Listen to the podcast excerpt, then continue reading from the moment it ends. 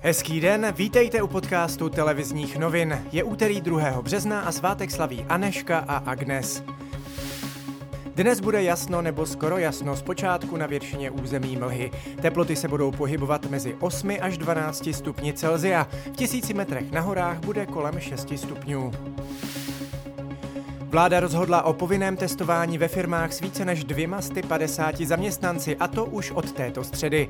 O dva dny později se nařízení rozšíří i na firmy zaměstnávající 50 a více lidí. Kabinet premiéra Andreje Babiše současně zakázal stravování v podnikových kantýnách. Ministrině práce a sociálních věcí Jana Maláčová bude dnes na půdě poslanecké sněmovny obhajovat zavedení 100% nemocenské. Takzvanou izolačku už poslanci jednou smetli ze stolu. I tentokrát se názor na ní liší, a to i ve vládě. Proti jsou téměř všichni ministři zahnutí ano. Ministrině Maláčová však přesto věří v úspěch. Zároveň jsem domluvena s panem předsedou eh, Senátu, že eh, návrh zákona bude projednán ve středu odpoledne v Senátu. Budu usilovat o to, aby návrh zákona byl co nejrychleji schválen schválen, aby eh, v něm nebyly žádné přílepky. Izolačka má podporu premiéra Babiše. Za problematickou ji však považují například ministr průmyslu a obchodu Havlíček nebo ministrně financí Šilerová. Německé spolkové země Sasko, Bavorsko a Durinsko posílají do Česka 15 tisíc dávek vakcíny proti COVID-19. Dnes by měli dorazit do Karlovarského kraje. Poslat prý mohou i rychlotesty. Bavorský premiér nabízí také lůžka v tamních nemocnicích a očkování pro české pendlery.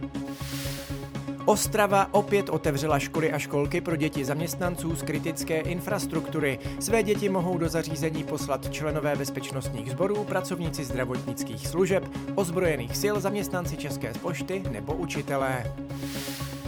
Pět tisíc vojáků a tři stovky příslušníků celní zprávy dnes posílí policejní hlídky, které po celé republice kontrolují dodržování přísných vládních opatření. Podle policejního prezidenta Jana Švejdara lidé s policisty spolupracují.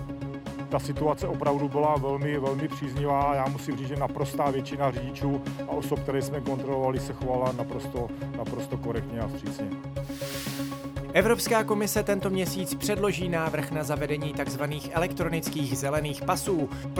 Jimi budou lidé očkovaní nebo ti, kteří mají v těle protilátky po prodělané nemoci.